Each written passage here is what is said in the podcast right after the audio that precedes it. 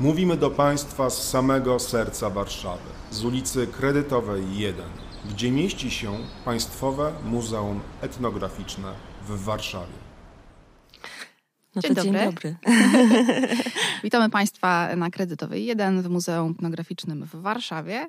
E, Ja się nazywam Julia Szawiel, pracuję w dziale edukacji i ze mną jest dzisiaj współkuratorka wystawy Kwiaty Polskie, nadchodzącej wystawy familijnej, Gosia Różkowska. Witaj Gosiu. Dzień dobry. Tak, nazywam się Gosia Różkowska i jestem współkuratorką wystawy Kwiaty Polskie. Absolutnie potwierdzam. I zajmuję się botaniką praktyczną i dlatego na tejże wystawie się znalazłam jako współkuratorka. Tak, ty i Kaja Nowakowska e, jesteście e, naszą odsieczą merytoryczną e, w kwestiach dotyczących kwiatów. E, więc pozwól, że troszeczkę przybliżę Twoją biografię zawodową. E, jesteś etnografką z wykształcenia, edukatorką ekologiczną, botaniczną, e, autorką i prowadzącą warsztatów. Jesteś autorką kilku książek. Jesteś przedsiębiorczynią.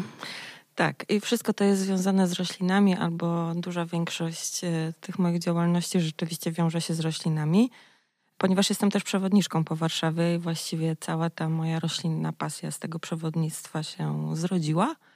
To znaczy, zaczęłam bardzo dużo po tej Warszawie chodzić i zaczęłam odwiedzać takie rejony, które są miejscami, w których właściwie nie bywają ludzie, albo bywają bardzo rzadko, gdzieś tam chodzą na spacery z pieskami chociażby. Chyba, że są jakimiś właśnie tu, tułaczami, takimi szperaczami, poszukiwaczami po prostu ciekawych miejsc, bo odwiedzałam takie w ramach swojej pracy tereny ruderalne, wydepczyskowe i tam znajdowałam rośliny, które, e, no, które się tam naturalnie wysiewają i tak zrodziła się moja cała pasja do zajmowania się roślinami zawodowo. I może ja wyjaśnię na wstępie, czym jest w ogóle botanika praktyczna, bo powiedziałam o tym, że się właśnie nią zajmuję. No więc jest to taka dziedzina botaniki, która pokazuje nam, jak z roślin możemy korzystać na wiele sposobów. Czyli możemy nimi barwić tkaniny, tudzież papier, możemy przyrządzać z nich różne dania, tych, z tych dziko rosnących roślin, tak, tak dokładnie, bo ja się zajmuję właśnie dziką kuchnią. Możemy je fermentować, więc mamy tutaj również zastosowania kulinarne. Zresztą razem ze wspomnianą wcześniej Kają Nowakowską napisałyśmy nawet e, dwie książki. Jedno o dzikiej kuchni, a druga właśnie o fermentowaniu z udziałem dzikich roślin e, jadalnych.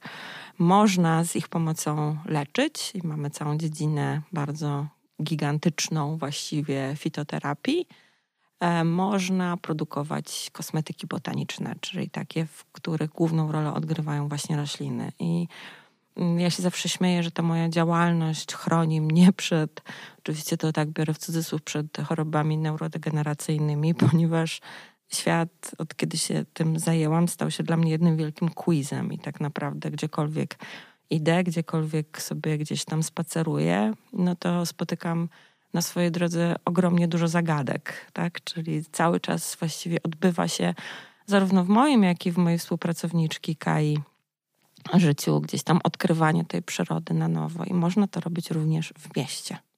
No właśnie, jak sobie tak myślę o Twojej drodze do, y, do, do bycia ekspertką w tej ciekawej, ale rozległej dziedzinie, to wydaje mi się, że y, no to jest taki obszar wiedzy, który trudno opanować z książek. I e, jestem ciekawa, czy na początku tej drogi, kiedy zaczynałaś oprowadzać i zaczynałaś się szwendać po tych różnych nieużytkach Warszawy, e, towarzyszył Ci ktoś albo jakieś narzędzie, które e, pomagało Ci e, rozpoznawać te gatunki? Bo przecież e, łatwo jest pomylić e, wiele gatunków roślin i czasami kończy się to dosyć niedobrze, jak postanowimy zjeść coś, co jest e, lekko trujące zamiast czegoś, co jest lekko e, korzystne albo mocno korzystne dla naszego zdrowia. To zresztą dotyczy również grzybów. E, więc czy masz jakiegoś swojego mentora, mentorkę? To pytanie pada bardzo często, to znaczy skąd czerpiemy wiedzę, jak to się w ogóle wszystko zaczęło i ja sobie tak myślę, że tak jak w przypadku każdej drogi zawodowej, czy takiej drogi e, gdzieś tam towarzyszącej rozwojowi naszej pasji, mm, takimi drzwiami do, do, do, do wiedzy jest po prostu ciekawość. Więc oczywiście, że otaczasz się wszelkimi dostępnymi książkami. zaczynasz korzystać z atlasów roślin, z kluczy do rozpoznawania tych roślin, ale otaczają cię też różni ludzie, którzy specjalizują się w konkretnych bardzo dziedzinach. E, I dzięki temu otwierają się kolejne drzwi, e, które prowadzą cię nowymi ścieżkami. No i w przypadku botaniki praktycznej u mnie wszystko zaczęło się od dzikiej kuchni, czyli od tego, co można zjeść, co można po prostu spotkać w naszych ogródkach, na łąkach, w lasach, w łęgach, tak? czyli tych lasach nad, nad, nad wodami rosnących na, na terenach podmokłych. A, Czyli a przez później, żołądek do serca. Przez żołądek do serca, trochę tak można powiedzieć. Mm, a potem e, okazało się, że z tych roślin można korzystać na wiele innych, różnych sposobów i, i gdzieś otworzyły się po prostu nowe ścieżki. Dlatego, dlatego dzisiaj prowadzimy warsztaty z tak różnych zakresów. Natomiast takim pytaniem, które najczęściej towarzyszy wszystkim, jest to, jak można praktykować rozpoznawanie przyrody, zajmować się w ogóle przyrodą w dużych aglomeracjach, w dużym mieście. No i my mieszkamy w największym mieście w Polsce, bo, bo, bo w mieście stołecznym. I ja zawsze mówię o tym, że taką podstawową rzeczą jest to, żeby po pierwsze się tym zainteresować, a po drugie wysiąść z autobusu, tramwaju, samochodu i po prostu pospacerować na własnych nogach i trochę się wokół porozglądać, bo tak naprawdę ta przyroda jest wokół nas wszędzie. I czy to będzie mały skwerek, czy to będzie pęknięcie między płytami chodnikowymi, czy wielki park albo kawałek jakiegoś lasu, no to zawsze będzie tam jakaś przyroda i zawsze będziemy mogli się po prostu jej uczyć. Więc y, nie warto sobie planować wielkich wypraw, bo tak to nigdy się nie stanie, że, e, że, że, staniemy się, nie wiem, ekspertami w jakiejś dziedzinie, tylko po prostu warto zacząć tu i teraz. Czyli nawet wychodząc z Państwowego Muzeum Etnograficznego w Warszawie, możemy trafić na wiele dziko rosnących roślin. Nawet nie tylko takich, które są sadzone przez y, zieleń miejską, przez pracowników zieleni miejskiej, ale też taką, która gdzieś tam jest nazywana czwartą przyrodą, czyli wciska się właśnie w miejsca, które są ogólnie rzecz ujmując bardzo nieprzyjazne. I z racji tego wiesz, że ja się zajmuję y, roślinami użytkowymi, to zawsze interesuje mnie to, co można z tych roślin zrobić. I, I, nie mam tutaj na myśli tylko takich roślin, które rosną na klombach, na jakichś, wiesz, takich um, gdzieś tam rabatach po prostu um, wypicowanych, że tak użyję takiego słowa, ale też te rośliny właśnie, które wciskają się pomiędzy szczeliny chodnikowe, pomiędzy ściany budynków, które gdzieś rosną na drzewach na przykład, wiesz, drzewo na drzewie i tak dalej. One zawsze wzbudzają we mnie takie duże poruszenie, wzruszenie. E, zawsze się im gdzieś tam przyglądam i mam mnóstwo zdjęć też w telefonie, które, które właśnie taką przyrodę gdzieś tam przedstawiają, nie? Także no, może... E, zachęcam zawsze do tego, żeby po prostu poszukać wokół siebie, że nawet tam, gdzie jesteśmy, ta przyroda zawsze jest i tam można już wystartować z jej rozpoznawaniem, jeśli ktoś oczywiście chce się w to wgryźć.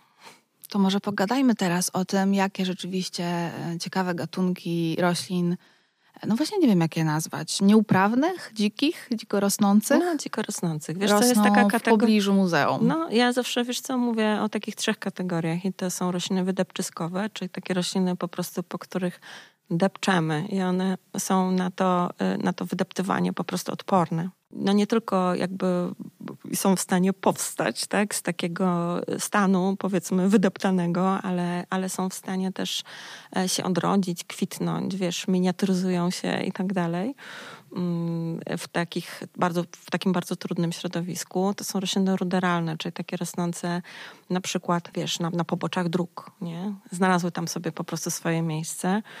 Mm, w tej kategorii są również rośliny pionierskie, czyli jak sobie usypiesz, nie wiem, hałdę piachu gdzieś na budowie po prostu, albo, nie wiem, żwir gdzieś tam po prostu przy, przy miejscu jakichś tam właśnie budowlanych prac jest wysypany i on tam sobie przez jakiś czas leży, no to te rośliny pojawiają się jako pierwsze, po prostu dominują właśnie na tym, na tym małym pagórku, obszarze i pewnie zarosłyby cały ten teren, gdybyśmy im oczywiście pozwolili.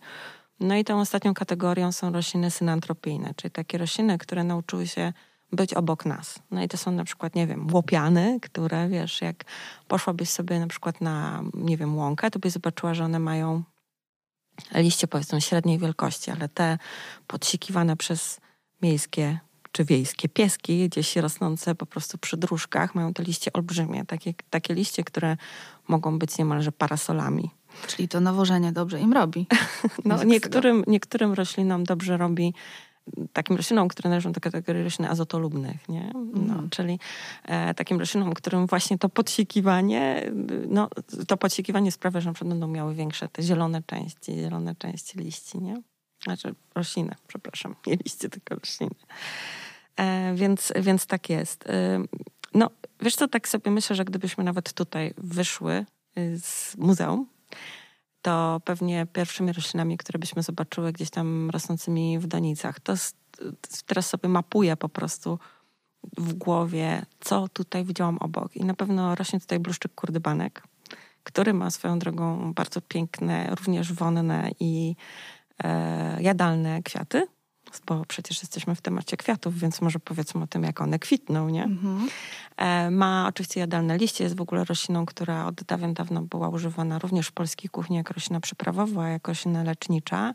Jest taka roślina, która sprawia, że nasz układ pokarmowy po prostu lepiej funkcjonuje, więc może być dodawana e, na przykład do takich ciężkostrawnych dań dań tłustych, zawiesistych, jakichś ciężkich i gęstych sosów pełnych tłuszczu. Czyli jest to roślina synantropijna wobec kuchni polskiej. tak można powiedzieć, że no tak. Drugą rośliną, która, która tutaj na pewno jest do znalezienia jest e, żółtlica. I to jest taka roślina, która w kuchni z kolei południowoamerykańskiej odgrywa znaczącą rolę. Robi się, dodaje się tam do takich tradycyjnych zup pełnych mięsa i kukurydzy, ale jest to roślina, która po ugotowaniu, po mm, obróbce termicznej uzyskuje przepiękny orzechowy aromat i smak. I można ją też dodawać właśnie do różnych, wiesz, wypieków, chlebów, błeczek, mufinek i tak dalej. Ta roślina ma bardzo małe, takie wręcz niepozorne, białe kwiaty o większym żółtym środku i bardzo drobnych, okalających ten żółty środek, małych białych płateczkach, tak? Więc to jest to. Na pewno rosną tutaj kasztanowce, które no jako żywo kojarzą się chyba z miastami.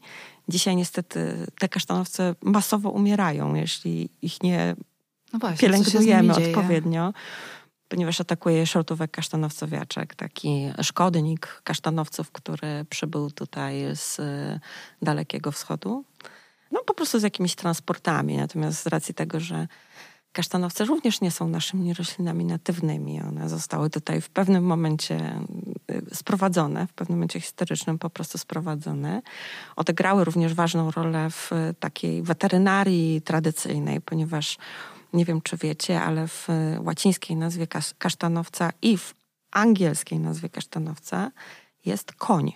Kasztanowiec po angielsku to horse chestnut, czyli ten horse, czyli mamy tego konia, mhm. a w języku łacińskim to hippocastanum, czyli znowu mamy hippo, tak? No, taka, taki przedrostek znowu koński, jak no mamy tak. hipodrom na przykład, nie? To tak można o, takiej gdzieś tam końskiej nazwy użyć, żeby przywołać jakieś, jakieś skojarzenia tego typu. E, była to roślina, która była używana do leczenia kaszlu końskiego. No i możemy sobie wyobrazić, że była to choroba, która musiała dziesiątkować te zwierzęta tutaj w miastach, w momencie, kiedy na przykład ruszyły tramwaje, które były ciągnione przez konie. Tak? I wcześniej, kiedy nie było żadnej alternatywy. I wcześniej, kiedy nie konnego. było żadnej alternatywy.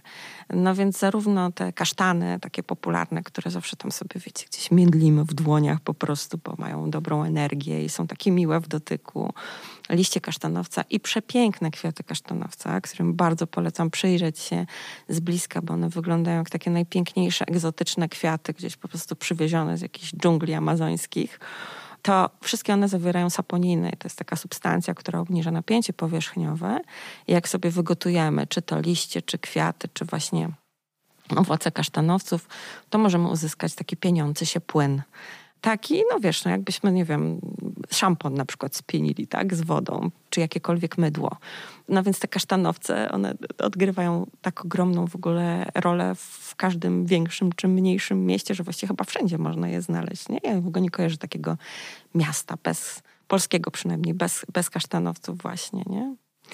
E, co jeszcze? E, wiesz, jak sobie myślę o tych tutaj regionach takich najbliższych, to też przychodzą mi do głowy klony. I ja się zastanawiam, czy na przykład osoby, które nas słuchają, kiedykolwiek skojarzyły, jak wygląda kwiat klonu, kwiatostan klonu. Czy wiesz? No, szczerze mówiąc, nie jestem teraz pewna, jak A, mnie tak no wywołujesz. Właśnie. A wiesz dlaczego? Dlatego, że kwiaty na klonach pojawiają się jako pierwsze, pojawiają się przed liśćmi. I te klony wtedy wyglądają jak taka jedna wielka limonka. One mają, są takie puchate. E, to są kwiatostany złożone właśnie z wielu mniejszych kwiatków. I pojawiają się właśnie wczesną wiosną, czyli no, to jest jakiś tam marzec, kwiecień, no, w zależności po prostu od tego, jak jest ciepło, rzecz jasna, nie?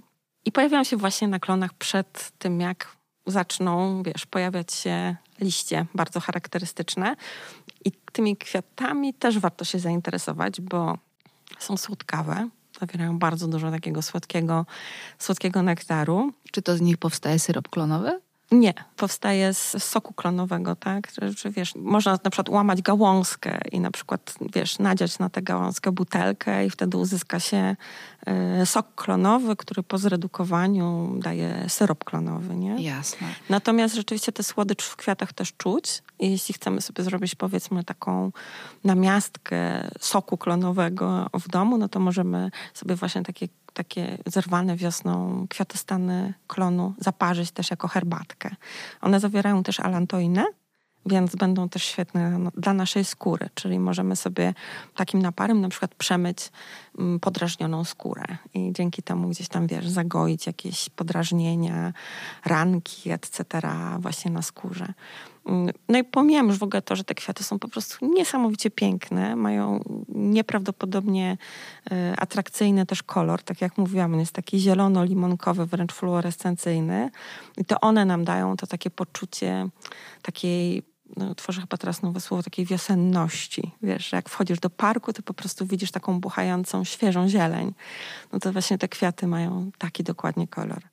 Wow. A dopiero jesteśmy no, w Parku Saskim, jeśli się nie mylę. A dopiero jesteśmy w, tak, a dopiero Czyli... jesteśmy w, w, w, ogrodzie Saskim i tutaj tych najbliższych okolicach. No, ale to są takie rośliny, które właściwie można znaleźć absolutnie wszędzie. Niezależnie od tego, czy mieszkacie na wsi, w małym mieście, czy w dużym mieście, no to te cztery rośliny, czyli bluszczyk kurdybanek, żółtlica, e, klon, e, pospolity czy, czy, czy kasztanowiec, no, rosną właściwie wszędzie. Wszędzie można je znaleźć. Nie? To prawda. A mhm. wróćmy jeszcze na chwilę do tego wątku roślin jadalnych, na przykład bluszczyk kurdybanek wspominałaś, że jest przyprawą. Mhm. Jak to wygląda z tym zbieraniem roślin jadalnych w miastach, które no jednak kojarzą nam się z terenami bardziej zanieczyszczonymi e, wszelako niż tereny wiejskie? Ponad połowa z, z obywateli naszego kraju mieszka jednak w miastach, więc te e, czyste, nieskażone tereny przyrodniczo nie są e, dla nas na co dzień e, na wyciągnięcie ręki, ale myślę, że wiele osób e, ma taką obawę, że zbierając na przykład kwiaty bzu czarnego w dużym mieście przy drodze, zbiera właściwie jakieś zanieczyszczone egzemplarze, których nie warto później parzyć czy, czy robić z nich syropu, bo no bo nie wiadomo, czy nie odkładają nam się jakieś nie metale wiadomo, ciężkie. tam jest. Tak, nie wiemy, co tam jest. Więc jak to wygląda z perspektywy takiej naukowej bardziej? Mhm. Wiesz co, no przede wszystkim mamy już benzynę bezołowiową, więc to mocno zmieniło profil, jeśli chodzi o metale ciężkie i rośliny dziko rosnące. Natomiast ja zawsze wysyłam taki kontrargument. Czy ktoś wie, gdzie rosła przykład kapusta, którą kupujemy w warzywniaku? Czy dowiadywałeś się z jakiego, nie wiem, z jakich nasion rzepaku, gdzie rosnącego wytłoczono olej, który kupiłaś właśnie w sklepie, tak? Zazwyczaj jak przejeżdżamy przez Polskę, to nie jedziemy przez ugory i nieużytki. Jedziemy głównymi drogami, obok których rosną wielkie pola słoneczników, rzepaku, właśnie kapusty, jakieś, nie wiem, są sady jabłkowe, czereśniowe, wiśniowe, etc.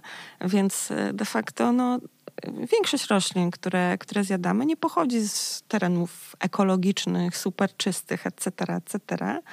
Mm, poza tym miasta już najczęściej nie są terenami związanymi z takim bardzo dużym przemysłem, więc to jest też dosyć istotna kwestia. Znaczy nie ma tutaj, wiesz, wielkich fabryk, nie wiem, dużych zanieczyszczeń w glebie. No i oczywiście zawsze mówię, że wiesz, tam gdzie jest podejrzenie na przykład, że masz do czynienia nie wiem, z jakimiś pokładami kolejowymi tuż obok, tak? No to nie zbieraj roślin po prostu z ziemi, tak? No to wtedy weź, zbierz coś, co rośnie na przykład na drzewie. Czyli jeśli już mówimy o kwiatach, no to te kwiatostany klonu będą bezpieczniejsze na tego typu terenie niż na przykład właśnie zbieranie bluszczyka kurdybanka, który płoży się po ziemi.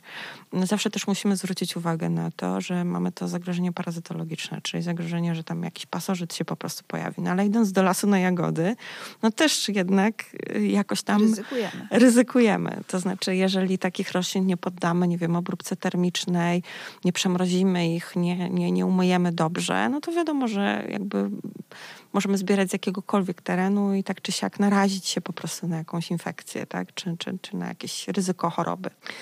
E, natomiast e, nawet jeśli ktoś się boi, to ja zawsze zachęcam do tego, żeby pochylić się nad tymi roślinami z czułością i po prostu zerwać je chociażby sobie do bukietu, powąchać je i zapodać sobie w domu, zaordynować sobie w domu taką dziką aromaterapię, bo kwiatostany czarnego bzu też pięknie pachną, niekoniecznie trzeba je jeść, tak?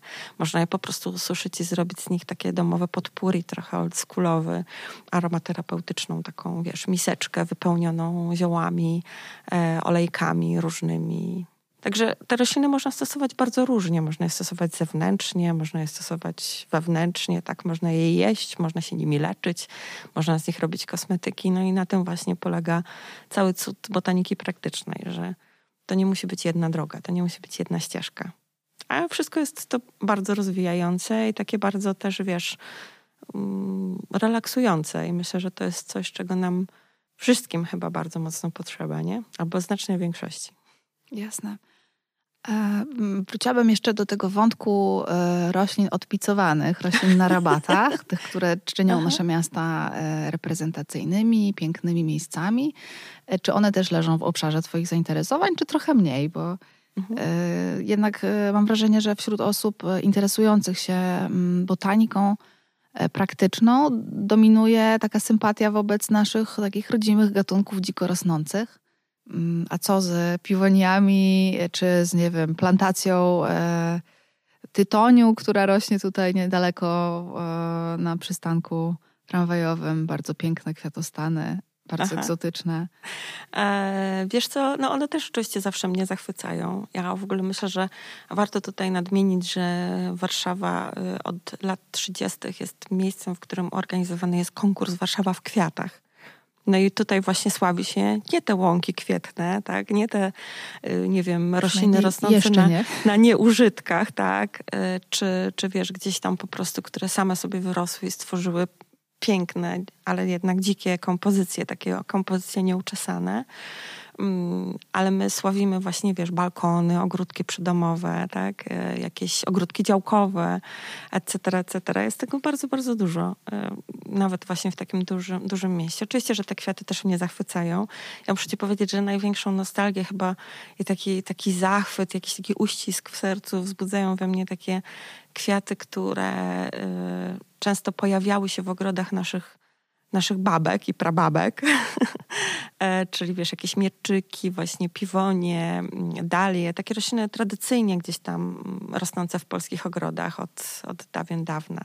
Mhm. E, cynie, etc., etc. I to, to zawsze jakoś tak mnie porusza, że nawet mając jakiś kawałeczek, po prostu metr na metr ogródka przy e, parterowym domku, jesteś w stanie sobie zaaranżować taką przestrzeń z takich kwiatów, mam wrażenie, zebranych trochę od sąsiadów, wiesz, że tutaj wzięło się tylko karpę, tutaj cebulkę, tutaj jakieś tam nasiona gdzieś tam po drodze zebrałeś i, i, stworzyłeś bardzo, sobie taki właśnie, wiesz, kolorowy ogródek. Nie? Bardzo niewychowawcze, co teraz powiem, ale istnieje taki przesąd, że kradzione lepiej rośnie. A, no właśnie, dokładnie tak. A zdarza ci się zbierać na przykład nasiona dzikich roślin po drodze?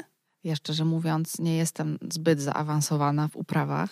Aha. ale wiem, że, e, że, że się to zdarza. I w sumie te ogródki wiejskie, o których mówisz, to jest takie stadium przejściowe między tą miejską rabatą z pelargoniami a e, dziką łąką, prawda? Są na przykład takie gatunki e, nie wiem jak on się nazywa naprawdę, ale potoczna nazwa to warszawianka, na pewno wiesz.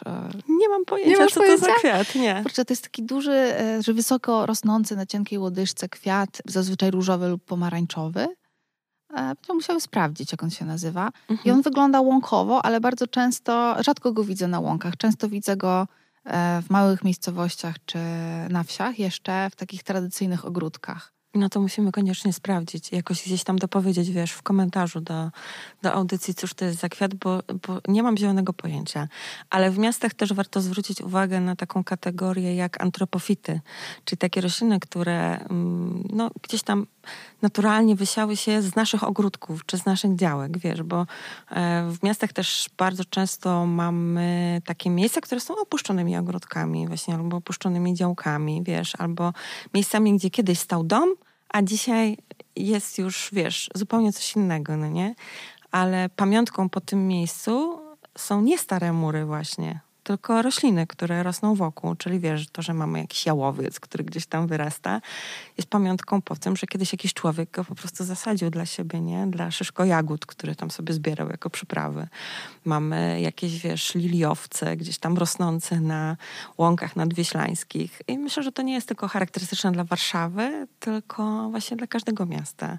Że te rośliny pamiętają po prostu kogoś konkretnego, kto tam wcześniej? kiedyś był, co tu było wcześniej, nie? I po nich właściwie możemy się domyślić, y, jak to kiedyś wyglądało.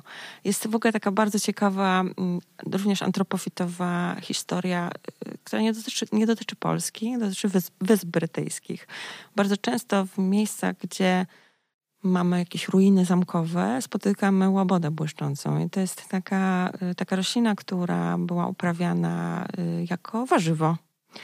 I dzisiaj już jest zupełnie zapomniana i nie powróciła, wiesz, tak jak kojarząca się bardzo źle, nie wiem, brukiew, czy, czy jakiś, nie wiem, topinambur, gdzieś tam, wiesz, takie rośliny, które kiedyś odgrywały bardzo znaczącą rolę w naszej kuchni, później nieco odeszły w zapomnienie, niektóre nawet zdziczały, a dzisiaj wracają po prostu w splendorze i w sławie mm, i z wielką mocą. To akurat jeśli chodzi o łabody, to, to, to ich to na Wyspach Brytyjskich po prostu nie spotkało. Ale właśnie pamiątką tych dawnych ogrodów warzywnych jest to, że one zarastają cały czas jakieś tam połacie wokół tych starych zamczysk. Więc to też jest takie ciekawe. Ja myślę, że w ogóle w Polskę można byłoby się wyprawić i poszukać śladów dawnych upraw. Zobaczyć po prostu, co tutaj kiedyś było, szperając w ziemi. Patrząc się pod nasze, pod nasze stopy. To jest właściwie cała historia. Jakoś tam w pewnym sensie zaklęta, zaklęta w kwiatach. No. O tym też trochę będzie ta wystawa zresztą. I o uważności takiej. I o uważności też, i o takiej czułości, takiej, takim pochyleniu się nad roślinami e, i, i zerknięciu w głąb nas i w głąb naszej historii, historii naszej kultury. To skoro jesteśmy przy wystawie, myślę, że mogę uchylić rąbka tajemnicy i powiedzieć, że zorientowałyśmy ją wokół e, takiego rytmu pór roku i rytmu różnych rytuałów e, kulturowych, które zawierają w sobie kwiaty, w których kwiaty pełnią określone role i funkcje. My dzisiaj trochę więcej rozmawiamy o mieście, bo też chcemy poszerzyć wątki obecne na wystawie, która e, gdzieś tam kieruje nas w stronę bardziej, bardziej tradycyjnych e, obrzędów. Mm, Więc skoro jesteśmy przy rytuałach, to spytam Cię, Gosiu, o Twój jakiś ulubiony rytuał miejski, współczesny, związany z kwiatami. Miejski. Miejski czy współczesny? Współczesny. Nie chodzi mi o to, że to musi być duże miasto, tylko bardziej, co my Mhm. dzisiaj takiego robimy kwiatowego? kwiatowego.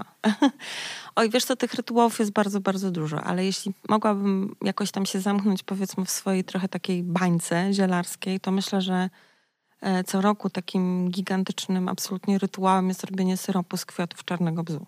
I kiedy te kwiaty zaczynają pachnieć, wiesz, i budzi się po prostu wiosna i wszystko wokół jest zielone i pełne, pełne słońca, to wszyscy właśnie zbierają te kwiatostany, skrapiają je sokiem z cytryny i po prostu masowo robią przetwory z czarnego bzu. I myślę, że to w tej chwili nie jest tylko taki rytuał wiejski, czyli nie dotyczy tylko jakichś tam, wiesz, mniejszych miejscowości, e, ale właśnie też rytuał miejski. I to jest coś, co bardzo, bardzo mocno mi się z miastem kojarzy, No oczywiście wiesz, no matury, kwitnienie kasztanowców, e, gdzieś tam, nie? Wysiadywanie po prostu wtedy w parkach, e, jakieś tak, nie wiem, energetyzowanie się po prostu tą całą kwiatową, kwiatową energią w mieście w momencie, kiedy wszyscy są pod dużym stresem, moi rodzice i, i dzieci oczywiście w pewnym, w pewnym wieku, wkraczający w dorosłość, nie?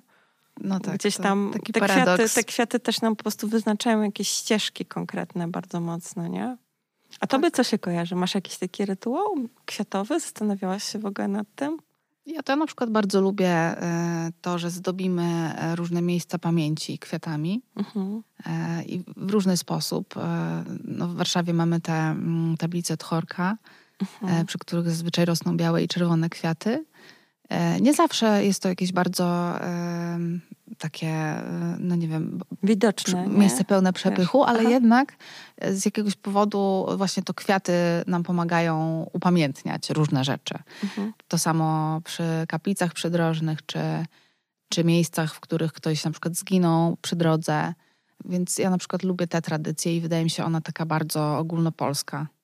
No i mamy też bardzo lokalne kwiaty, takie związane z głęboką pamięcią bolesną tego miasta. Czyli mówię tutaj o getcie warszawskim i o żonkilach i o Mirabelce, która też e, jako takie drzewo, wiesz, odradzające się co roku i właśnie kwitnące była pamięcią miasta, które powstało w pewnym momencie z ruin, z niczego, z nicości właściwie, nie?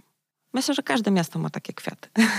tak naprawdę. Właśnie moglibyśmy nawet zapytać osób słuchających o to, co im się z danym miejscem kojarzy, jakie kwiaty im się z danym miejscem kojarzy. Mi się kojarzą akurat e, z Warszawą e, właśnie bardzo mocno te dwa kwiaty.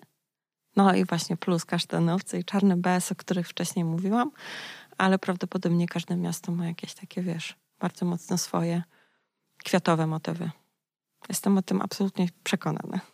Tak, i co jest piękne w projekcie Kwiaty Polskie, że może to być projekt dożywotni, w tym sensie, że nigdy nie skończą nam się tematy do e, badań, eksploracji i odkryć w tym bardzo przyjemnym temacie. Tak, mamy nadzieję, że nasza wystawa zakwitnie również w Waszych sercach. I już niedługo zapraszamy Was na nią. E, a tymczasem bardzo dziękujemy i pozdrawiamy z serca Warszawy, z ulicy Kredytowej, z Państwowego Muzeum Etnograficznego w Warszawie. Bardzo miło mi było z Tobą, Julia, rozmawiać. Dziękuję. Dziękuję, Gosiu. Podcast jest elementem projektu Kwiaty Polskie, dofinansowanego ze środków Ministra Kultury i Dziedzictwa Narodowego w ramach programu Narodowego Centrum Kultury Kultura Interwencje, edycja 2023.